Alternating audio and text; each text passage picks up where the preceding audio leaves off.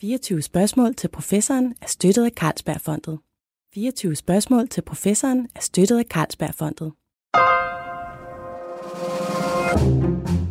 Du lytter til Weekendavisen. Her kommer 24 spørgsmål til professoren med Lone Frank. Jeg har faktisk kun én gang i mit liv været i kontakt med computerspil. Og det var faktisk på anden hånd. Efterhånden nogle år siden, der havde jeg en kæreste, en voksen mand, som havde en lille søn. Og den her søn begyndte at spille World of Warcraft.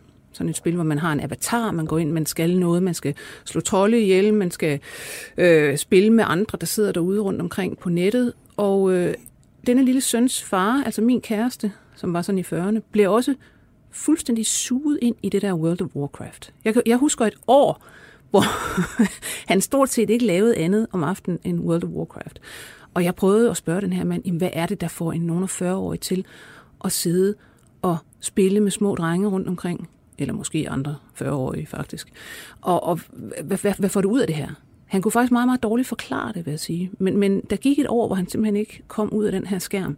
Og for mig så det sådan lidt sygeligt ud, vil jeg sige. Nu er det så sådan, at WHO faktisk også øh, har lavet en ny diagnose i deres øh, diagnosemanual, som simpelthen hedder øh, spilafhængighed, computerspilafhængighed. Øh, men hvorvidt det faktisk er et begreb, man overhovedet kan operere med, det er noget af det, vi skal tale om i dag. Jeg har inviteret en ekspert i det her med computerspil, en der faktisk studerer tingene, for at kigge på, jamen, hvad ved man egentlig om det her med computerspil? Er det godt, er det dårligt? Hvad sker der egentlig i forskningen? Så min gæst, det er Rune Christian Lundedal Nielsen. Velkommen til dig. Tak skal du have. Du er adjunkt på IT-universitetet, men du har jo faktisk en baggrund som psykolog. Det er rigtigt, ja. Øh, fortæl mig lige, hvordan du blev interesseret i altså, at forske i computerspil og komme ind i den verden. Øhm, jamen, det opdagede jeg faktisk nok først var spændende, da jeg skulle til at skrive mit speciale. Øh, indtil da ville jeg ikke karakterisere mig selv som en, en specielt dygtig universitetsstuderende. Øh, men da jeg begyndte på det her speciale og oplevede den her frihed i selv at vælge, hvad jeg kunne, hvordan jeg kunne angribe emnet, og emnet var så øh, computerspilsafhængighed, selvom der ikke var enighed om et, om et begreb dengang. Dengang jeg startede på det, der øh, blev det kaldt øh, obsessive gaming, øh, og øh, pathological, og mm. altså alt sådan noget, alle mulige begreber, som, som stikker lidt i alle retninger. Så noget var sådan sygeligt, og noget var sådan noget, øh, som handlede om sådan øh, kompulsioner og impulskontrolforstyrrelser og, og forskellige ting. Folk, der sådan tvangsmæssigt spiller simpelthen, og ja, kan lige, lade være. Ja, lige præcis. Jeg tror, at dengang så var det mere almindeligt at snakke om det som en impulskontrolforstyrrelse, altså på linje med at ikke kunne lade være med at hive sit eget hår ud, eller kleptomani, hvor man ser mm. ligegyldige mm. ting, eller pyromani og de her ting. Ja. Ikke? Ja. Men altså, nu har du så faktisk her for nylig lige fået noget, der hedder Titkenprisen. Mm-hmm. Øh, en ærefuld pris for din forskning mm. i computerspil, som jo i høj grad viser, at det, hedder, det står slet ikke så slemt til. De er ikke så farlige, de her spil, som vi ofte går og siger. Øh, fortæl mig lige, fordi du startede jo en Ph.D. Mm. simpelthen med øh, at lave den her forskning. Ja, hvad, hvad skete der der? Øh, jamen, det der skete samtidig med, at jeg begyndte at skrive min Ph.D., det var, at man i USA øh, sagde, at der er ikke nok øh, evidens eller bevis for, at vi har en afhængighedssygdom her, men nu laver vi lige en forløbig diagnose og putter den om allerbagerst i vores bog, og så kan forskerne kigge, kigge nærmere på det. Ikke? Øhm, og det har jo gjort, at der for alvor er kommet gang i den her forskning, for øh, man har jo snakket om, at, at folk var, havde et, et afhængighedslignende øh, forhold til computerspil. Helt tilbage til dengang, der nærmest ikke var computerspil, mm. hvor at afhængigheden var at programmere spillene.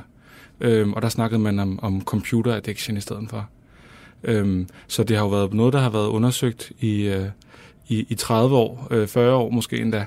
Øhm, men men måske lidt småt, og så nu er forskningen så virkelig eksploderet, og nu mm. udkommer der studier hele tiden. Ja.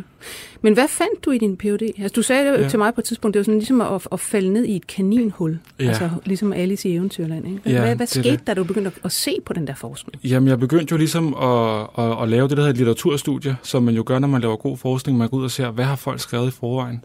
Regnede du egentlig med som udgangspunkt, at ja, de har nok ret i noget, det er, der er sikkert noget sygeligt i gang her. Måske er de her spil skadelige. Eller, eller hvad havde du af fornemmelse, da du gik i gang? Øhm, jeg havde lidt på fornemmelsen, at det nok ikke var alle, der arbejdede i det her felt, som selv havde særlig meget øh, indsigt i eller kontakt med computerspil. Mm. Øhm, netop fordi, at ret hurtigt, da jeg læser de tidligste artikler, så nævner de jo, at det, man bliver afhængig af, det er for eksempel highscore-listen i computerspillet. Altså fordi det er sådan nogle studier fra 80'erne, hvor at man står og spiller nede på grillbaren og putter 20'er i, og, ja. og gerne vil være nummer et på listen. Ikke? Jo. Øhm, og, og så er der generelt nogle, øh, der er nogle formuleringer i og omkring det her med at, at spille spil, som jeg havde svært ved selv at genkende, fordi at jeg selv er vokset op med at spille computerspil. Ikke siden jeg var helt lille, som man kan i dag, men fra jeg var måske en 10-11 år eller sådan noget. Øh, fordi dengang i, øh, i 80'erne var det, jo, var det jo dyrt at anskaffe sig noget, der kunne spille et, øh, et computerspil i modsætning til i dag. Ikke? Men øh, øh, hvad havde du af fornemmelse? Altså, jeg har for eksempel, jeg har jo altså aldrig selv spillet det, og mm. jeg fatter simpelthen ikke, hvad folk får ud af det, vel? Nej. Altså, jeg, jeg kan slet ikke se det. Men, men du, som har spillet forskellige mm. ting, hvad, øh, hvad, hvordan oplever man det? Altså, havde du selv nogen fornemmelse af, hov, der, der, jeg skal, nu skal jeg hjem og spille? Altså, mm. nu skal jeg virkelig, øh, jeg, jeg har brug for det her nu.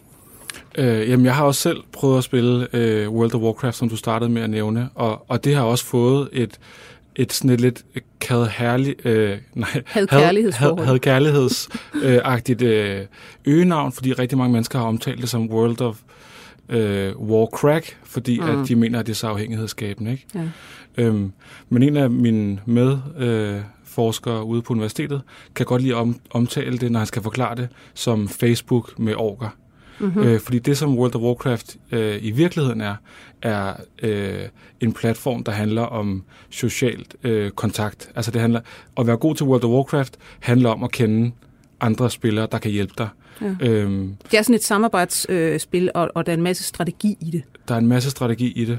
Øhm, men så er det også bygget op, øh, og det som mange finder skræmmende ved det, det er, at det har lidt nogle ting, som kan minde om en skinnerbox, hvis man kender de her gamle psykologiske eksperimenter. Det er der sikkert mange, der ikke gør, så den må du ja. lige øhm, udlægge.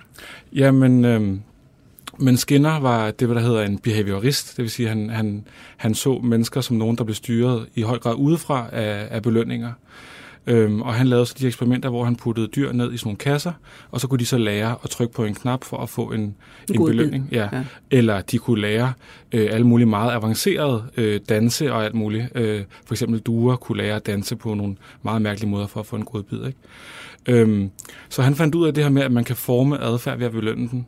Og der er World of Warcraft rigtig godt til at forme adfærd, fordi at det bruger rigtig mange øh, af de her øh, belønningsskemaer oven i hinanden. Altså, der er både sådan nogle tilfældige belønninger. Hver gang du slår et monster ihjel, så ved du aldrig, hvad du får ud af det. Men du ved, at du får noget, nogle øh, erfaringspoint, som gør, at du stiger i level langsomt. Øhm, så der er alle mulige sådan nogle, og der er også nogle tidsmekanismer. Øhm, jeg har læst, øh, jeg har også læst computerspil. Efter min kandidatgrad i psykologi har jeg så også en ja, kandidatgrad i computerspil. Du har ikke bare spillet, du har simpelthen læst computerspil. Ja, simpelthen, ja. ja. Og jeg forlod faktisk psykologistudiet, fordi jeg opdagede, at man kunne læse computerspil, og var i chok over, at det var muligt. Mm. Og jeg har aldrig før hørt om noget, det, der hed IT-universitetet, som jeg nu arbejder på. Øh, men der søgte jeg så derover øh, midt i mit psykologistudie. Ikke? Og der, der studerede jeg sammen med en, som i en årrække var stået op klokken halv seks om morgenen, en ung mand, mm. og logget ind på sin World of Warcraft-konto mm. for at gå ud og høste nogle særlige planter, der voksede. Og han havde fundet ud af, at inden amerikanerne står op, og øh, europæerne er gået i seng, og du ved, så der var lige sådan et tidspunkt, hvor han kunne få rigtig meget ud af det. Ja. Så selvom han ikke havde børn, eller noget, nogen anden god grund til at stå op, så stod han op og gik, og gik ind og, og lukkede på sin konto og hentede de her ting. Ikke? Mm. Øh, og det kan man sige, det lyder jo sygeligt, at hvorfor står du op og, og logger på din computer? Men han gør det jo i høj grad, fordi han har nogle sociale relationer, som han ikke vil skuffe. Altså han er med i øh, en kæmpe stor gruppe på flere hundrede mennesker i det, der hedder et guild, hvor han ligesom skal sørge for, når vi skal ud og dræbe den store drage, og prøve måske at være de første i verden, der klarer den, så har vi brug for de her energidrikke, mm. som jeg skal lave med den her plante. Øhm, så det er, jo sådan, det er jo rationelt inde i den her verden, hvor man synes, det er vigtigt. Øhm, og der kommer det meget til at ligne øh, nogle af de her øh, irrationelle ting, som vi også gør omkring sport og alle vores andre hobbyer. Øh, Altså, hvis ikke Ja, man at selv, vi offrer en masse for det. ja, vi offrer rigtig meget, ikke? Altså, Ja. Man, kan, man kan sige, altså nu sidder jeg med det samme og tænker på, når du siger sport, ikke? Ja. Ja. jamen alle de her mennesker, der for mig at se kompulsivt løber mm. og løber og løber og maraton og træner osv., og så videre, det er jo da med store omkostninger både for dem selv og, og familien. Præcis. Og, og hvis vi behandlede alle de her mellemledere, som gerne vil løbe en Ironman, som mm. vi gør med computerspilsafhængige, Ja. så vil vi sige, hvad er det, du løber fra? Hvorfor er du ude at løbe hele tiden? Hvad er der galt i dit liv? Og hvad, og, og hvad er det, du er så afhængig af ved, ved den der cykel, du har købt, og det der, du er gået ind i? Ikke? Men fik du noget indtryk af, da du startede det her litteraturstudie mm. øh, i forbindelse med din Ph.D., at, øh, at, hvad skal man sige, at der er noget skævt i forskningen? Altså at man, man går ind i det med en, øh, hvad skal man sige, en mærkelig øh, forhåndsindtaget øh, mm. holdning, der ligesom hedder, det her må være noget skadeligt.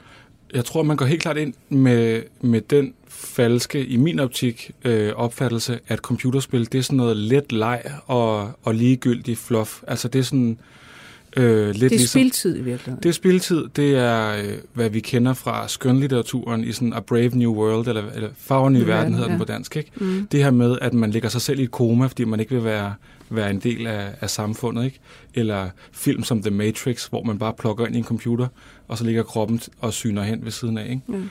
Øhm, og der tror jeg, at man går lidt glip af, øh, at computerspil jo i høj grad også er sådan nogle øh, følelsesmaskiner. Altså, de, vi har jo netop kæmpe store sejre og ubærlige nederlag og øh, mennesker, man møder på sin vej. Altså, Mhm. der, der findes jo de her dokumentarfilm, hvor, hvor at man følger, øh, eller hvor, der, hvor øh, folk, der er blevet gift efter at have mødt hinanden i World of Warcraft, bliver interviewet om Ja. deres, deres forhold. Ikke?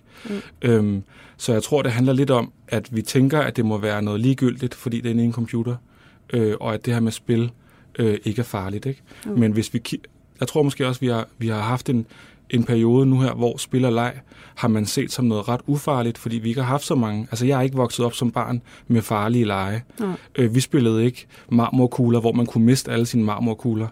Øhm, men psykologer har jo beskrevet, hvordan der findes nogle, nogle har fandtes nogle ret vilde regler øh, i, i børneflokke om, hvordan hvis nogen har, har vundet øh, en masse marmorkugler og nægter at give taberen mulighed for at vinde dem tilbage, så må alle de andre børn banke den person, der går med den andens marmorkugler. Øh, Farlig leg. Ja, farlig leg. Øh, og der er jeg jo vokset op i, øh, i 80'erne og 90'erne, hvor at det meste leg var, var ret uskadeligt. Ikke? Mm. Øhm, og, øh, og jeg tror lidt, det, det er det, man ser computerspillere. Man ser det som ligegyldig, ufarlig, ufarlig leg, som man ikke kan være interesseret i. Ja. Øhm, og det er derfor, man, man kommer galt afsted. Ikke? Øhm, og så falder man, når jeg så har kigget på forskningen, så har jeg så kigget på, jamen, hvad for, noget, hvad for nogle beviser har vi? Ja, fordi der bliver jo ofte skrevet, det må jeg Mm. sige, hvis man lige sådan tjekker, mm. hvad, hvad skriver man i medierne. Det er mm. Ofte noget med, øh, man, man har selvfølgelig nogle vanvittige tilfælde. Ikke? Typisk Mm. nogle japanske unge, der sådan øh, sidder låset inde og syner fuldstændig hen foran Ja, ja. computeren. Og så går man over i, at, at ja, det er, computerspil er formentlig, altså, mm. Mm. øh, hvad skal man sige, genererer en sygelig afhængighed mm. osv. Mm. osv. Men det er der jo altså faktisk ikke god evidens for. Nej, fordi når vi, når vi, noget af evidensen, der er, det er jo de her store spørgeskemaundersøgelser, hvor man, hvor man tager sp- spørgsmål, som er øh, beregnet på måske heroinafhængighed eller, ja. eller, eller ludomani, og så stiller man dem til børn. Og det er klart, hvis man spørger et barn, øh, spiller du nogensinde computerspil, i stedet for at passe dine huslige pligter, så siger et barn ja. Altså, mm. hvad vil jeg helst? Gøre rent på toilettet eller spille computerspil? Men det er jo noget helt andet, end at tage heroin, i stedet for øh, at passe sit arbejde, når man, når man er voksen. Ja, det vil jeg også sige. Øh, og, og det her, jeg synes, man løber ind i de største problemer, det er, at man simpelthen har copy-pastet, for at bruge et, en moderne dansk term, øh, de her øh, diagnosekriterier fra en ting og putte dem over på en anden. Og der vil jeg godt gå med til, at man sagde sådan, når man nu udvider vi afhængighedsbegrebet og siger, jamen alt, hvad man gør for meget, så det skader en, det kalder vi en afhængighed. For med, med de, de, de diagnoser, der er opstillet nu, så kunne man lige så godt spørge ind til shoppingafhængighed og øhm, arbejdsafhængighed, træningsafhængighed, alle de andre afhængigheder. Og det, der er interessant i den videnskabelige litteratur, det er, at alle de studier findes. Der findes masser af forskere, som synes, man kan være afhængig af havearbejde og argentinsk tango. Der er ikke så mange, der synes det, men der findes et par artikler. Ikke? Mm, ja. Øhm, Men de er ikke kommet ind i diagnosesystemet, fordi at det bliver stoppet på en eller anden måde. Men, Men det det, her med er jo her- computerspil ja. kommer ligesom med ind, ikke? Jo, men det, men, men det sjove er også nu, vi sidder og snakker om afhængighed, og det er jo ofte det, man hører. Ikke? Mm. Men altså afhængighed, som vi har defineret det af stoffer typisk, Mm. øh, det er jo altså en helt bestemt definition. Ikke? Mm. Og, og det er netop det, jeg synes, der bliver problematisk her, det er, at vi i virkeligheden ikke ved, hvad vi mener. Altså på Nej. dansk er det også lidt svært, fordi vi ser afhængighed. Ja. Det, som jeg forsker i, er jo i virkeligheden addiction på engelsk, Mm. som jo er et andet begreb, fordi på engelsk vil man aldrig nogensinde sige, uh, I'm addicted to my bike to get to work. Altså, øh, men på dansk, der er jeg afhængig af min cykel for at komme på arbejde, ja. og jeg er afhængig af andre mennesker. Men Men, man vi- vil ikke sige addicted to, Nej. til andre mennesker på Men hvis vi snakker afhængighed af stoffer, så er det sådan Mm. noget med, øh, for eksempel kriterier er, altså du, øh, Mm. altså, du opgiver alt muligt for Mm. at få det her stof, Mm. men du opbygger også tolerance, det vil sige, at Mm. du skal eventuelt have mere og mere, Mm. og der er abstinenssymptomer Mm. osv. osv. Mm. Øhm, og det kan man ligesom undersøge, når det handler om forskellige stoffer, Mm, og det er meget mm, tydeligt, hvad man mm. ser. Men det her med overhovedet at tale om øh, altså afhængighed af en adfærd, som Mm, du siger, mm. computerspil, shopping, Mm. hvad det nu er, Mm. øh, løbetræning, et eller andet, det er jo også altså, noget kontroversielt. Altså, det, det er der jo masser af forskere, der ikke bare Ja. går på, at det, at det overhovedet, Præcis. man kan have en adfærd, Ja. adfærdsafhængighed. Så det er jo i virkeligheden den store historie, som ingen snakker om i de her nye diagnosemanualer, at man aldrig før kunne være afhængig af noget uden øh, en substans. Der var så ludomani, som var en impulskontrolforstyrrelse. Øhm, så det er helt nyt, og det er stadigvæk kontroversielt. Øh, og den måde, man kommer udenom det på, det er, at man siger, når man øh, abstinenssymptomerne, de er så ikke fysiske, ligesom man jo rent faktisk kan dø af sine alkoholabstinenser. Mm. Og man, altså, jeg ved ikke, mange har sikkert set folk, der ryster og sådan noget. Ikke? Ja. Øhm, og så siger man så med computerspil, jamen, så i stedet for, så siger vi, hvis det nu er angstprovokerende, eller man bliver irritabel, hvis ikke man kan spille, så er det abstinenssymptom. Og der mener jeg jo, at man udvander begrebet Ja. øh, og udvander diagnosen. Altså hvis, jeg, hvis nogen øh, kommer og hiver min skønlitterære bog ud af hænderne på mig, mens jeg ligger derhjemme, mm. Så vil jeg også blive irriteret. Ikke? Mm. Altså, men jeg er jo ikke sådan set skønlitterært afhængig, vil jeg mene. Nej. Øhm, men, men det har der jo været folk, der har været bekymrede for. Altså, vi har jo hørt om Don Quixote, som, som jo blev vanvittig af at læse for meget skønlitteratur litteratur og redde ud i verden for at kæmpe mod kæmper. Mm. Der var faktisk også, der var jo tider, altså hvis vi går tilbage til 1800-tallet, der mente man jo, at øh, altså inden for øh, det, vi kan kalde psykiatrien dengang, at kvinder, de skulle passe meget på med ikke, altså de skulle ikke læse for mange romaner. Det var Mhm. ikke godt for dem. Det, Nej. det var faktisk, øh, det skulle man helst holde dem væk fra.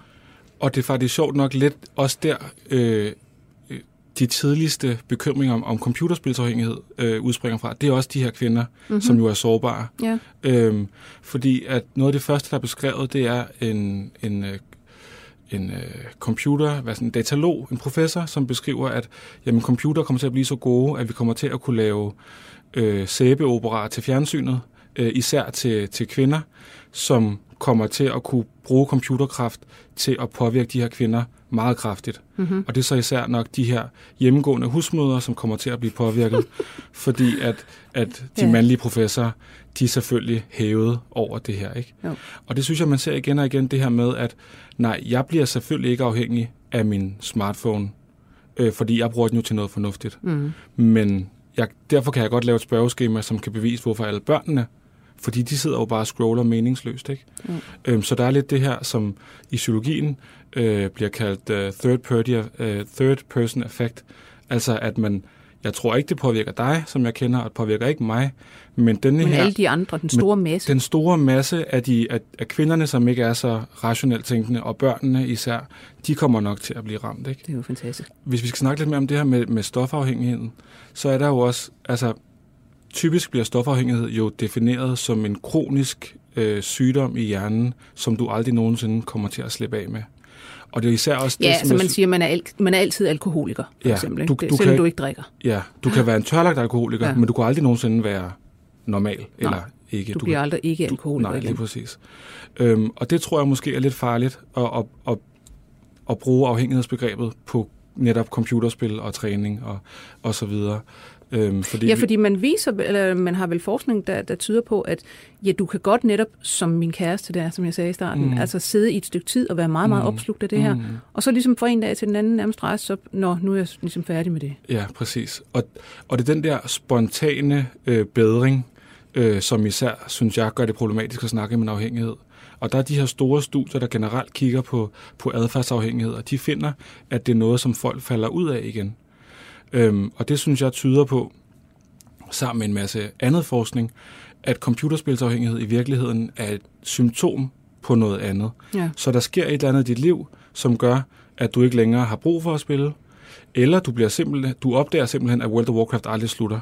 Mm. Altså i det øjeblik, at du ligesom finder ud af, når man det her firma, der laver det her produkt, de udgiver noget nyt hver eneste år, så jeg kommer aldrig nogensinde til at blive, være færdig. Selv lige mange, hvor mange timer jeg bruger. Og så er der nogen, der siger, okay, hvis jeg ikke kan blive færdig, så tror jeg faktisk ikke, jeg gider. Og så Nej. tror jeg bare, så rejser jeg mig op og går, ikke? Jo.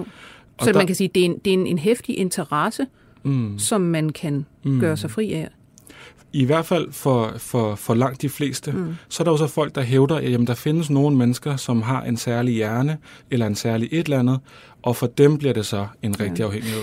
Det er meget, jeg synes, det er meget interessant. Jeg var for nylig faktisk til øh, en stor konference for psykiater ude Mm. i Bella Center, sådan en international mm. konference, mm. hvor jeg skulle netop øh, ordstyre sådan en, en paneldebat mellem nogle forskellige forskere, nordamerikanske typisk, øh, om det her med, øh, hvad det hedder, problematic use of mm. the internet, som mm. man siger. Det er jo også gaming mm. og, og forskellige andre. Altså, og, og det forekom mig som om, at der er i dele af psykiatrien i hvert fald virkelig sådan en kløe i fingrene for, altså mm.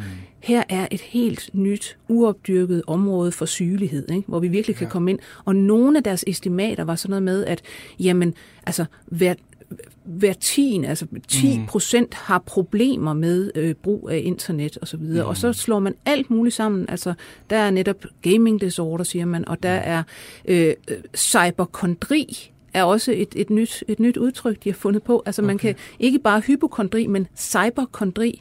Og, og det vil sige, at man bliver ligesom sådan, du ved, altså sygeligt optaget af hele tiden at sidde og læse om symptomer og, mm. og hvad hedder, risici og så videre på, på nettet. Mm. Har du også en oplevelse, når du, når du kigger på området, af at, at der ligesom er en, en enorm vilje til altså at finde noget sygeligt i Ja. det her? Og det var jo en af de ting, som jeg blev allermest overrasket over. Det var, at, øh, at man i USA i høj grad baserer sig på et stort kinesisk studie. Altså når man siger, Når at man- øh, der når- er noget, der hedder gamingafhængighed. Ja, altså, og det man i virkeligheden siger, også fra, fra WHO's side siger man, jamen det kan godt være her i Vesten, det ikke er så problematisk, men vi skal advare Vesten, fordi vi kan se ud i Østen, at det er en kæmpe epidemi, og lige om lidt så skyller den ind over vores grænser. Ikke? Og i USA har man så baseret sig meget på et kinesisk studie, og da jeg så graver det kinesiske studie frem, så finder jeg så, at de øh, ligesom siger, at det her det blev først opdaget af Ivan Goldberg, øh, en psykiater fra New York, tilbage i midt-90'erne. Og så prøver jeg at grave frem, hvem han er. Mm.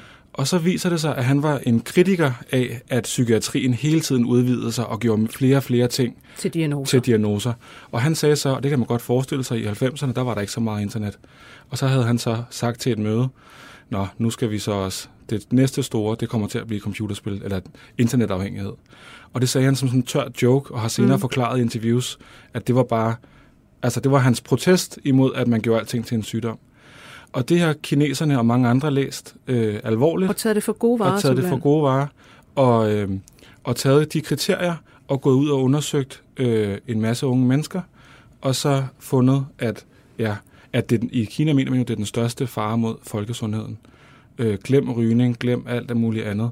Det er, det er de her spil, ikke? Det er meget interessant, at øh, jeg tænker umiddelbart overhovedet ikke på øh, Kina og Østen mm. med det her. Altså der kunne, der, jeg havde nemlig forestillet mig, jamen det er sikkert noget, man er fuldstændig ligeglad med derude i virkeligheden. At det er sådan et vestligt fænomen, at vi synes, det var dog skrækkeligt, at man ikke du ved, engagerer sig socialt, og man sidder bare der foran computeren. Men det er altså en stor skræk i, øh, i Kina. Ja, det er helt Så. klart der, det kommer fra. Og når vi har jo så sammen med en masse andre forskere, har vi skrevet sådan en åben brev, hvor vi har kritiseret, at vi har ikke sagt, at man aldrig kan blive afhængig af computerspil. Vi har bare sagt, de beviser, der foreligger, er simpelthen for dårlige. Det er uvidenskabeligt at gå videre med det her. Og WHO har så øh, i lang tid ikke svaret på e-mails fra min meget ihærdige øh, medforfatter. Mm. Og til sidst svarer de så, øh, kære øh, professor Ferguson, lad være med at skrive mere til os. Vi har fået dine mails.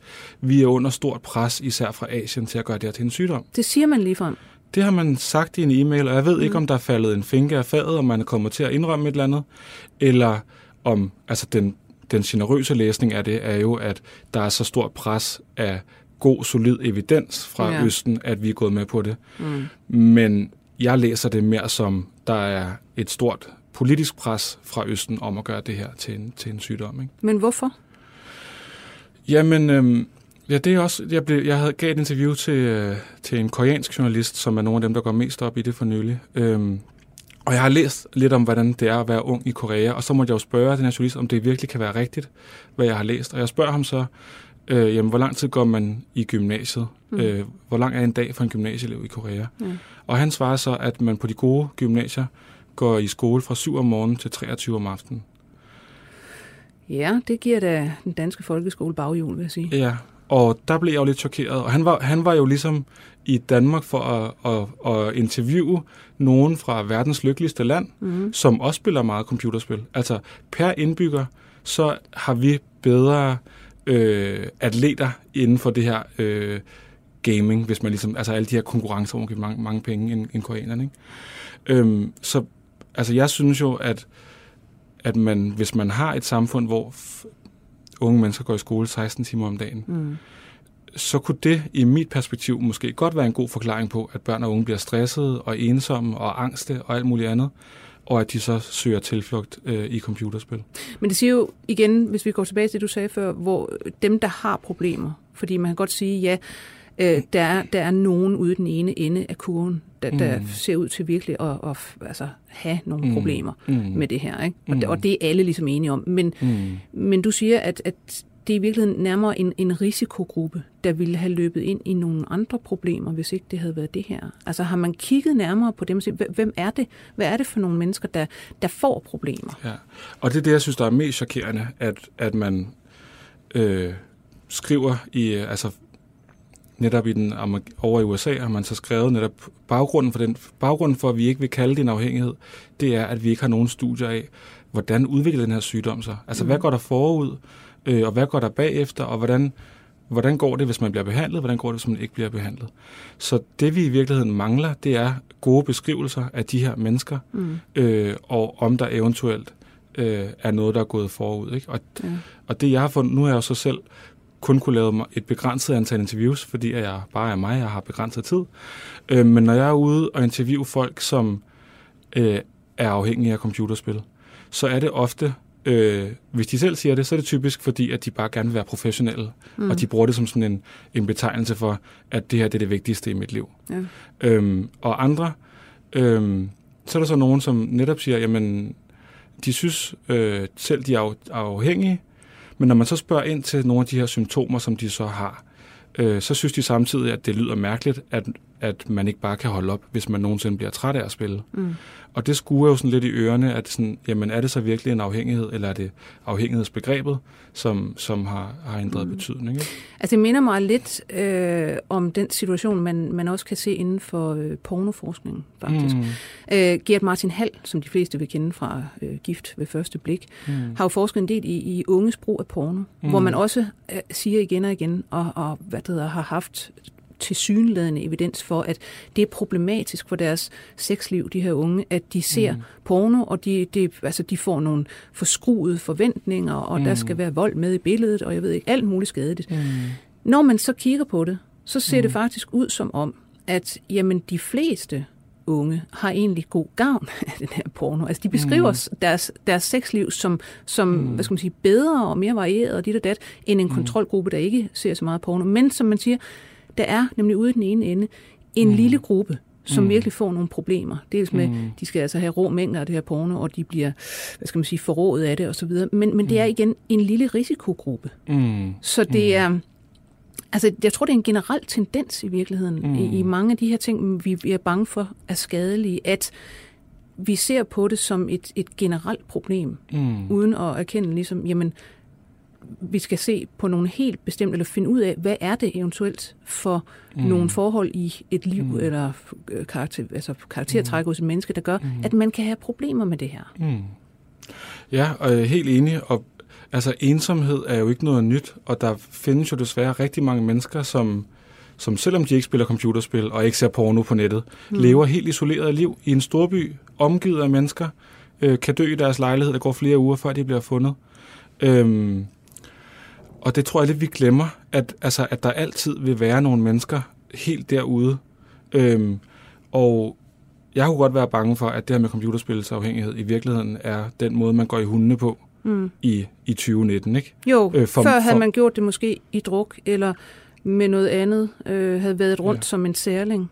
Ja, eller, altså eller, eller, hvad, eller hårdet hjemme i sin, sin lejlighed. Ikke? Der er jo, altså, der samlede ting og sager. Ja, der er jo altså, forfærdelige beskrivelser af folk, der er blevet mast i deres eget øh, avisbunker og skrald, som de har bygget op i deres hus.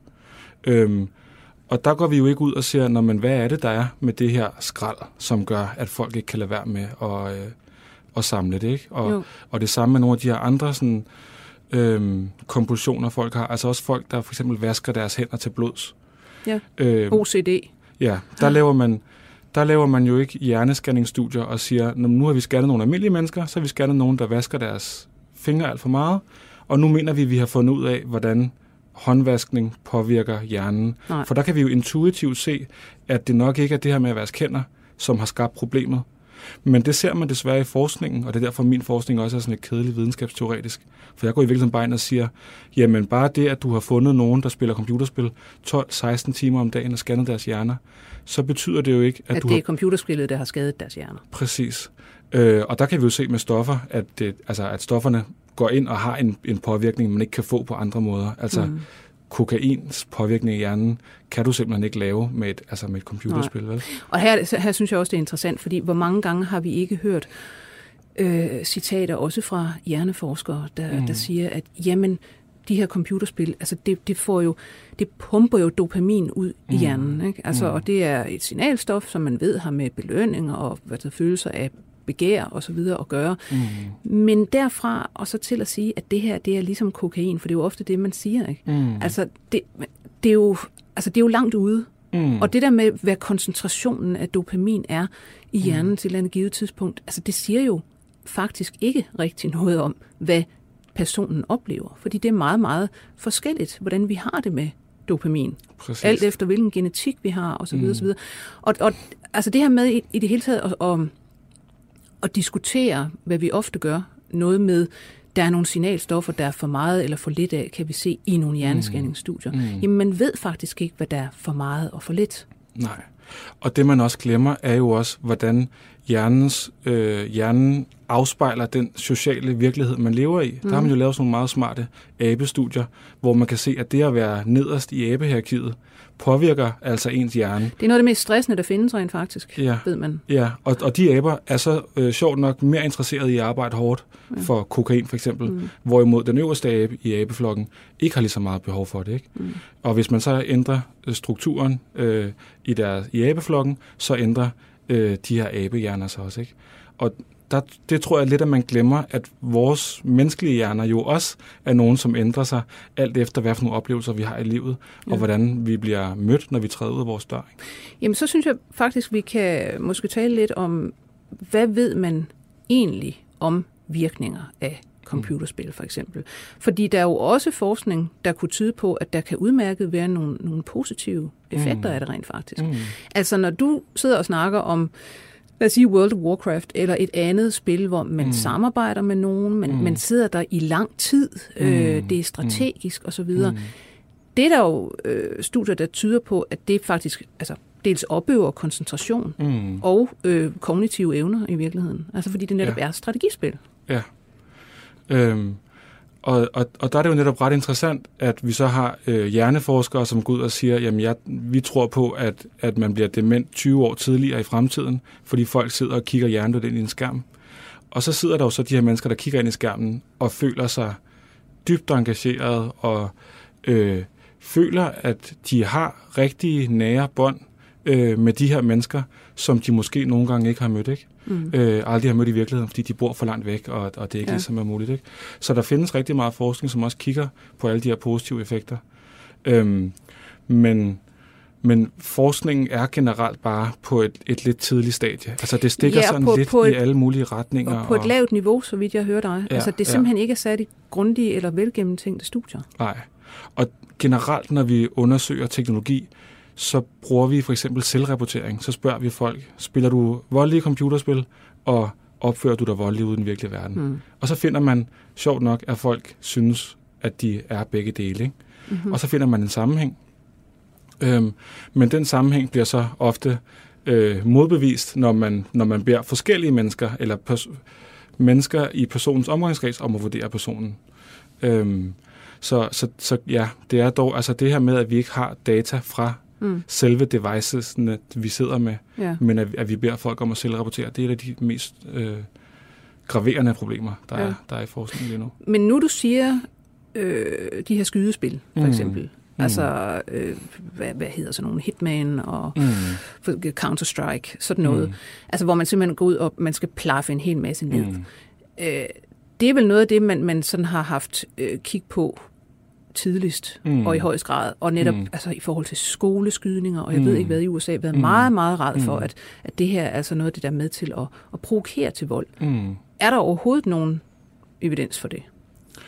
Øh, der er øh, den evidens, man kan få fra nyhederne, hvor man kan sidde og følge med i, at børn spiller som aldrig før, og der er alle de her skoleskyderier, man hører om. Øhm, men hvis man kigger på, på den hårde data, så har der aldrig været så, altså gun violence, våben, skydevåbens vold i USA, har ikke været lavere i 60 år. Og computerspilsforbruget har ikke været højere, altså nogensinde. Det er interessant. Så man ser en helt omvendt sammenhæng. Øhm, og måske hænger det sådan helt lavpraktisk op, øh, sammen med, at øh, computerspil får især unge mænd til at blive hjemme. Ja, øh, de hænger ikke på gadehjørnerne. Nej, og så kommer de ikke øh, i konflikter med hinanden, og så udvikler det sig ikke til vold, og så skal man ikke hævne sig, og så bliver det ikke ligesom eskaleret. Vel? Jeg så faktisk i går, jeg sad og kiggede lidt rundt, øh, at øh, det ser også ud til i nogle studier, at det her med, at man er jo meget øh, red for, at unge mennesker bevæger sig jo ikke nok, og, Mm, mm, og de sidder mm. mm. bare foran de her skærme osv. Mm, Mm. osv. Mm. Men at, at, øh, at, at e-sport, det at bedrive Mm. mm. e-sport, altså sådan gaming på et vist niveau, Mm. faktisk også kan, kan se ud som om, at det medfører, at hvad det hedder, øh, dem, der spiller, går ud og Mm. egentlig engagerer sig i vidderlig fysisk sport. Ja. Øh, Jeg har selv lavet øh, for nyligt et studie, bare et, et, et, et, et lille interviewstudie, hvor vi er ude og snakke med nogle, øh, nogle teenage-drenge, som går til, til e-sport. Og det, som de beskriver, det er, at øh, de har simpelthen købt så meget ind i ideen om, at øh, man ikke kan være dygtig, øh, en dygtig computerspiller, uden at være i god form og Mm. spise ordentligt og sove nok. Så de rent faktisk er beskriver, at de er motiveret til at gå ud og dyrke sport, for at de kan være bedre øh, computerspillere derhjemme. Ikke? Det er faktisk lidt ligesom, øh, det er også en udvikling, der, der, der ses inden for skak, Ja, for at det ikke skal være løgn. Ja. At, at skakmestre i dag, altså det er også nogen, der holder sig øh, i form og så Mm. videre, fordi ellers så er de altså ikke øh, mentalt i form heller. Nej, men vi ved jo også, at, at hjernen ikke har det godt, mm. Hvis, hvis kroppen bare sidder og syner hen. Ikke? Altså, Jo. vi ved jo, at alle de her hormoner, der bliver frigivet, når man træner, er nogen, som er, er gode og sunde og, og hjælper os med at, at, at skabe de her ændringer i hjernen, som der er brug for. Der er jo brug for, at hjernen ændrer sig, Mm. øh, som, så man kan blive god til det, man øver sig til. Mm. Jeg tænker på, nu du siger hjernen igen, Ja. øh, at, at noget af problemet i det her område er måske også, at man, øh, hvad skal man sige, der er mange ting i spil på én Mm. gang, når vi snakker internet generelt, Mm. og skærmbrug Mm. og computerspil osv. Computerspil, hvis vi siger, jamen det er ligesom én ting, det er et område, der sidder man, man spiller nogle bestemte ting, og det foregår så, Mm. ja, via nogle skærme. Mm. Men det kan man hurtigt komme til at blande sammen med, jamen, hvad det hedder, al den forskning, der begynder at pege på, at for eksempel børns skærmforbrug, og det er jo så typisk mm. Passivt skærmforbrug, at Mm. sidde med en iPad og glo på YouTube, Netflix, hvad det nu end er, Mm. at øh, det kan måske have nogle øh, effekter i forhold til for eksempel, man snakker meget om, øh, hvad det hedder, at koncentrationsevnen Mm. Mm. hos rigtig mange, der bruger meget skærm, og, og Mm. jo altså, det vil sige, flipper meget frem og tilbage, laver mm. multitasking, som man siger, Mm. ikke? At, at der går koncentrationsevnen altså faktisk ned. Mm. Og man ser også øh, nogle øh, tilsyneladende altså negative effekter på både altså kognitive evner og mm. øh, hvid substans i hjernen osv. Mm. hos børn, mm. sådan 4-5 års børn, når man scanner mm. dem, og, og, mm. og korrelerer til deres skærmforbrug. Mm. Men det er, jo, altså, det er jo to meget forskellige ting, mm. det her. Ja, det er netop meget forskellige ting, og igen er vi også ude i det her med, øh, sætter, sætter forældre mm. hyperaktive børn, som ikke koncentrerer sig, oftere foran en skærm, ja. end, end de gør med de børn, som selv kan sidde og tegne i timevis. Øhm, men jeg tror da også, altså helt sikkert, der er noget om det. Altså, og det handler jo om, at hjernen bliver god til det, som vi træner den til. Mm. Og mit liv som forsker i 2019 er jo noget helt andet, end det var for forskere for bare 10-20 år siden. Ikke? Øh, jeg skal jo netop forholde mig til, at der vælter e-mails ind hele tiden. Yeah. Øhm, og jeg er tilgængelig på en helt anden måde. Altså det er jo fantastisk, at folk bare kan slå mit nummer op og ringe til mig. Mm. Men det betyder jo nu her, når der er 9. klasses projektuge, at jeg bliver kimet ned af skolebørn, øh, og jeg skal snakke med journalister, og min og kulturen på min arbejdsplads er også lidt, at man forventer, at folk svarer på deres mails relativt hurtigt. Ja. Øhm, så min hjerne har da helt sikkert gearet sig til at kunne lave de her hurtige skift, eller prøve så godt den kan mm. at geare sig til det, fordi det er det, jeg bruger den til. Ja. Øhm, men jeg er da sikker på, at hvis jeg besluttede mig for at være øh, røvhul, øh, for at sige det mildt, over for mm. mine kollegaer, ja. og bare sige, jeg svarer på e-mails øh, om mandagen mellem 10 og 12, og resten af tiden, der sidder jeg på mit kontor og tager ikke telefonen og laver min forskning. Hvis jeg opførte mig sådan, så er jeg ret sikker på, at min hjerne ret hurtigt vil ændre sig, så den kunne det kommer hvor hurtigt jeg begynder på det. Ikke? Der er mm. jo også noget med, hvor, hvor meget den, den kan ændre sig, når man bliver ældre. Men så vil hjernen jo gøre, hvad den kan, for at komme tilbage til det, jeg bruger den til. Ikke? Øhm, så det er også måske uretfærdigt øh, at forvente, at, det, at man har en hjerne fra 1960'erne, mm. når man lever i, øh, i 2019. Øh, ja. Men det, nu, nu kommer jeg igen til at tænke på Asien rent faktisk. Ja. Øhm, fordi hvis man tager til Taiwan, ja. der, er der, der er simpelthen forbud øh, mod at give børn under to år adgang til skærme. Nå. Det kan forældre blive straffet for. Okay. Øh, og der er andre ting, altså når de så kommer over de der toårsalderen, mm. så må de ikke mere end en time om dagen. Ja. Og det er altså skrevet ind i, i landets lov. Ja. Øh, altså man kunne jo godt spørge sig selv, Mm. Også i forbindelse med, hvis man kigger på for eksempel Silicon Valley, mm. altså de mennesker, der sidder og konstruerer de her mm. både altså, mm. øh, apparaturer og formentlig også mange af de spil osv. osv. Altså de sender jo typisk deres mm. børn i sådan nogle analog skoler. Ja. Altså hvor man ikke netop bruger iPads og telefoner og så videre hele tiden, og de begrænser deres børns skærmtid. Ja. Øhm, så det er vel noget med, at vi lever i en tid, hvor vi... Øhm, vi vil vende os til både altså gaming, e-sport mm. osv., og vi er også ved at vende os til skærmbrug, multitasking, flere mm. platforme. Mm. Men vi har ikke rigtig, altså vi, vi er lidt bange og har ikke fundet mm. den modus, der egentlig er, er den bedste op, øh, mm. hvad skal man sige, til at, at, at udnytte mm. de her redskaber. Ja, øhm, det der med Silicon Valley synes jeg er super interessant, fordi at øh, der findes jo den her... Øh, fortælling om, at de ansætter øh, neurologer til at, øh, at designe de her produkter, ja. så de kan blive mest vanedannende. Ikke? Ja. Men vi skal altså huske på, at Mark Zuckerberg jo bare prøvede at lave en platform, hvor han kunne sidde og, og give piger en score hmm. på, hvor lækre de var. Ja. Altså det var det, han var i gang med at lave. ja. Og han ender så op mere eller mindre tilfældigt med at lave øh, Facebook. Ikke? Og det, som både spilfirmaer og de her øh, sociale medieplatforme, de laver, det er jo sådan noget simpelt øh, AB-testing, hvor de prøver en ting, selvom det virker øh, imod en anden. De laver sådan nogle små eksperimenter mm. øh, på, på deres brugere, og så er det sådan lidt ligesom sådan evolution, at så, øh, så udvikler platformen sig i den retning, som, som der giver, giver mest opmærksomhed. Ikke? Jo. Øhm, jo, så, for det er jo, som, som, øh, som mange siger, vi lever i en opmærksomhedsøkonomi. Ja, Alt ja. drejer sig om, at altså, vi bliver bombarderet ja, med ting, præcis. der gerne vil have vores opmærksomhed. Præcis. Og den kan kun være på én ting ad gangen. Ja. Så det er, det er en stor konkurrence hele tiden. Våbenkapløb. Ja, præcis.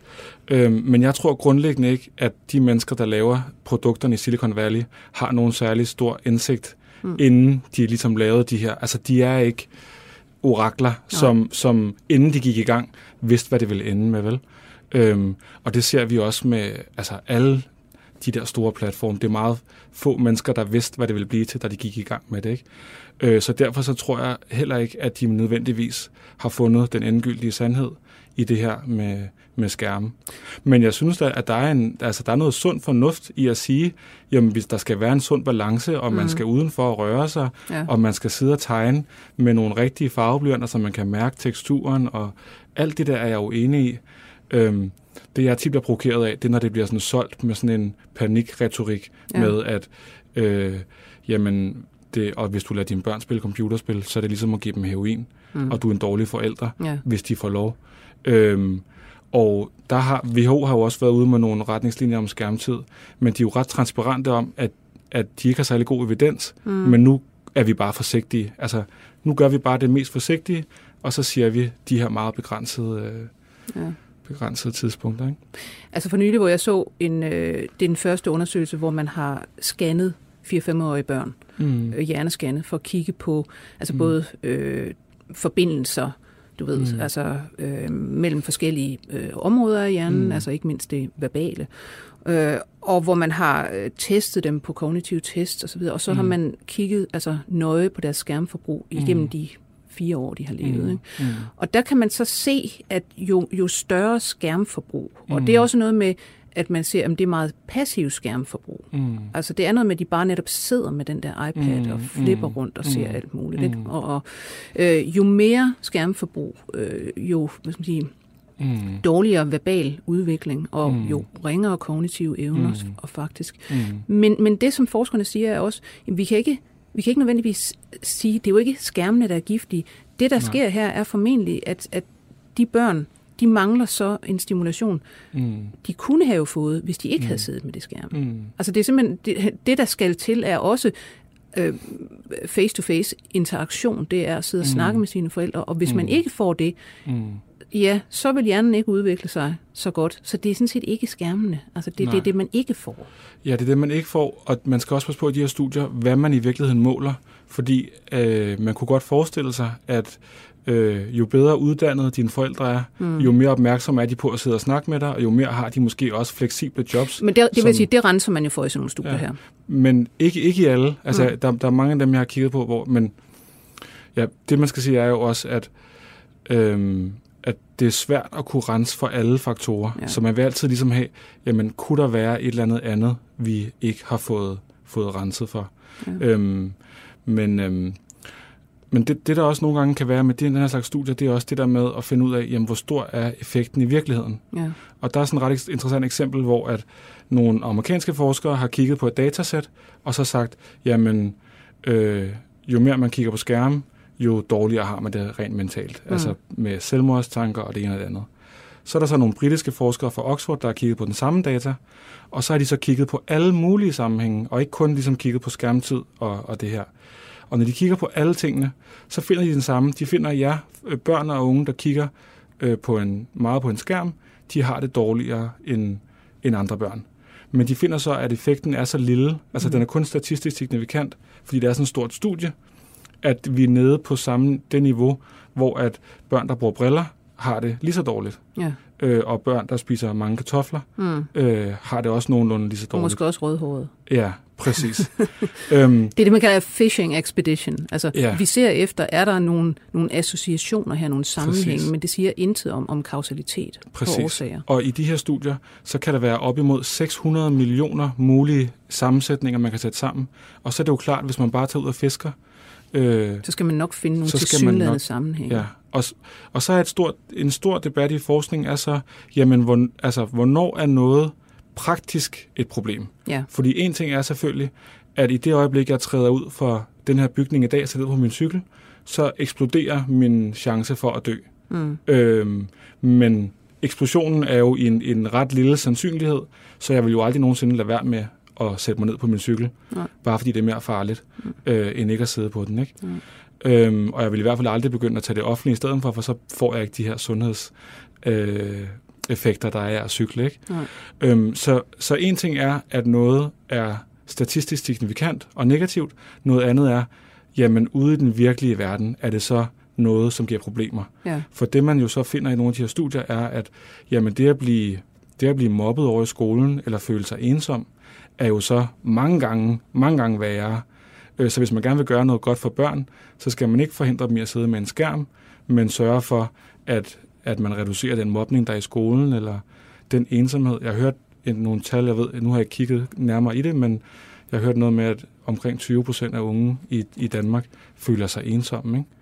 Og ja. det, er jo, det er jo nogle vanvittige tal, og det, så synes jeg i virkeligheden, det er vanvittigt, at vi ikke har flere, der er computerspilsafhængige. Ja. End, end men, vi men, har, men der er det også med det samme, jeg tænker.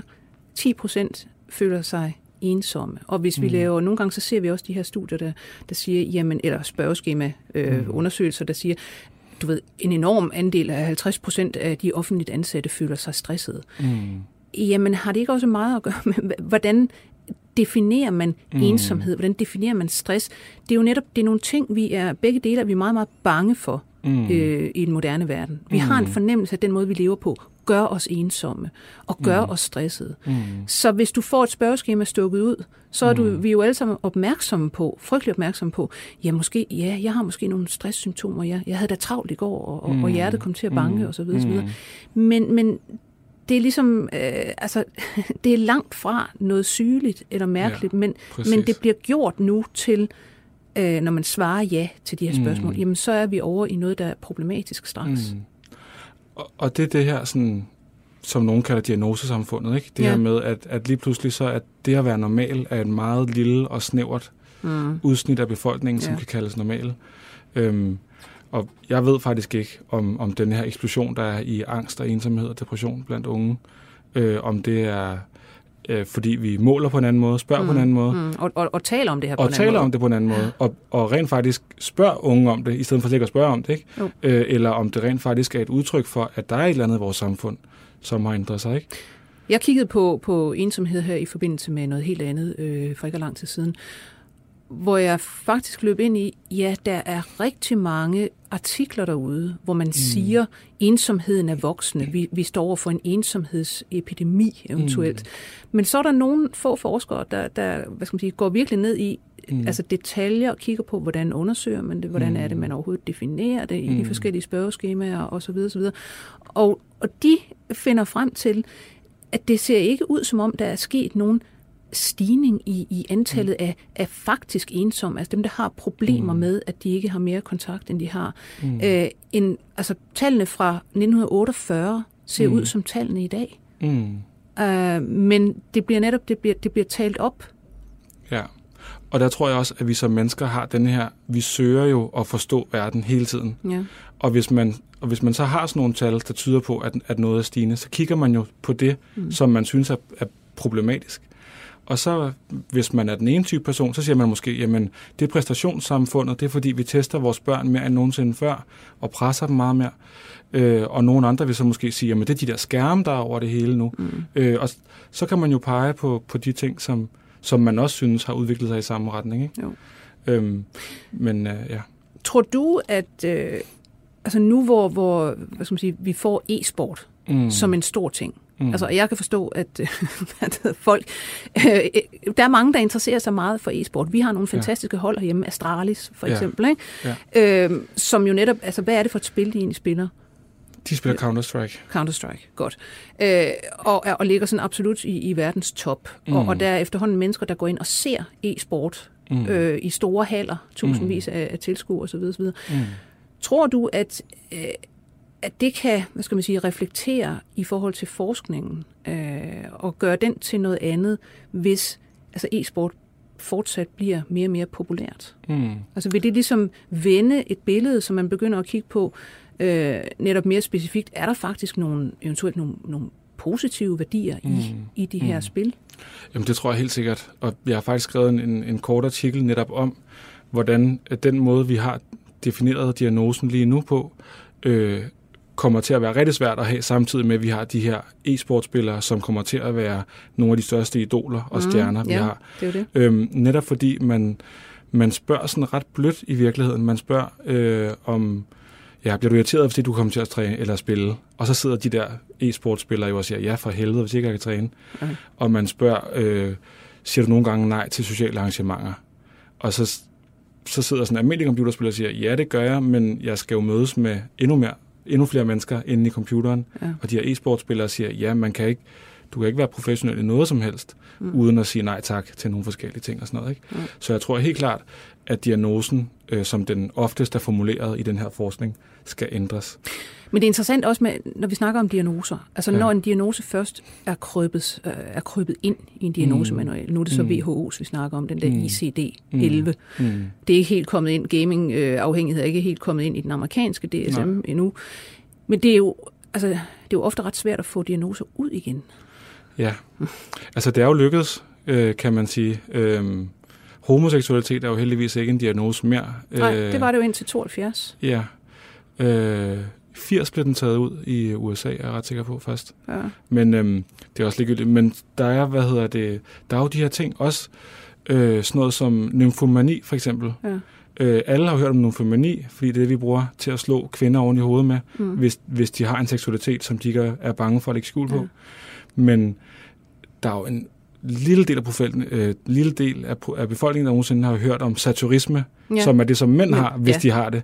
Og, og det, øh, det er der jo mange, der nu argumenterer for, at altså, det der skal vi have ud af diagnosemanualen, for det er noget, vi har brugt til at undertrykke kvinder, fordi vi netop har syntes, at de skulle opføre sig på en speciel måde, og de skulle ikke komme og vise de interesser, som mm. vi ikke gad at have, at de, de skulle vise. Ikke? Men er, også, er det også et spørgsmål om, tror du, at, øh, hvad skal man sige, om generationer af forskere? Altså, at dem, der har startet den her forskning, det er jo nogen, der ikke er vokset op mm. med internet og skærme, og, og dit og dat kommer fra øh, en, en, en traditionel verden, og, og kan ligesom se noget nyt og skræmmende, som de ikke helt forstår. Altså, tror du også, at selve det, at generationer, der er endnu yngre end dig, rykker Mm. ind i den her forskning, Mm.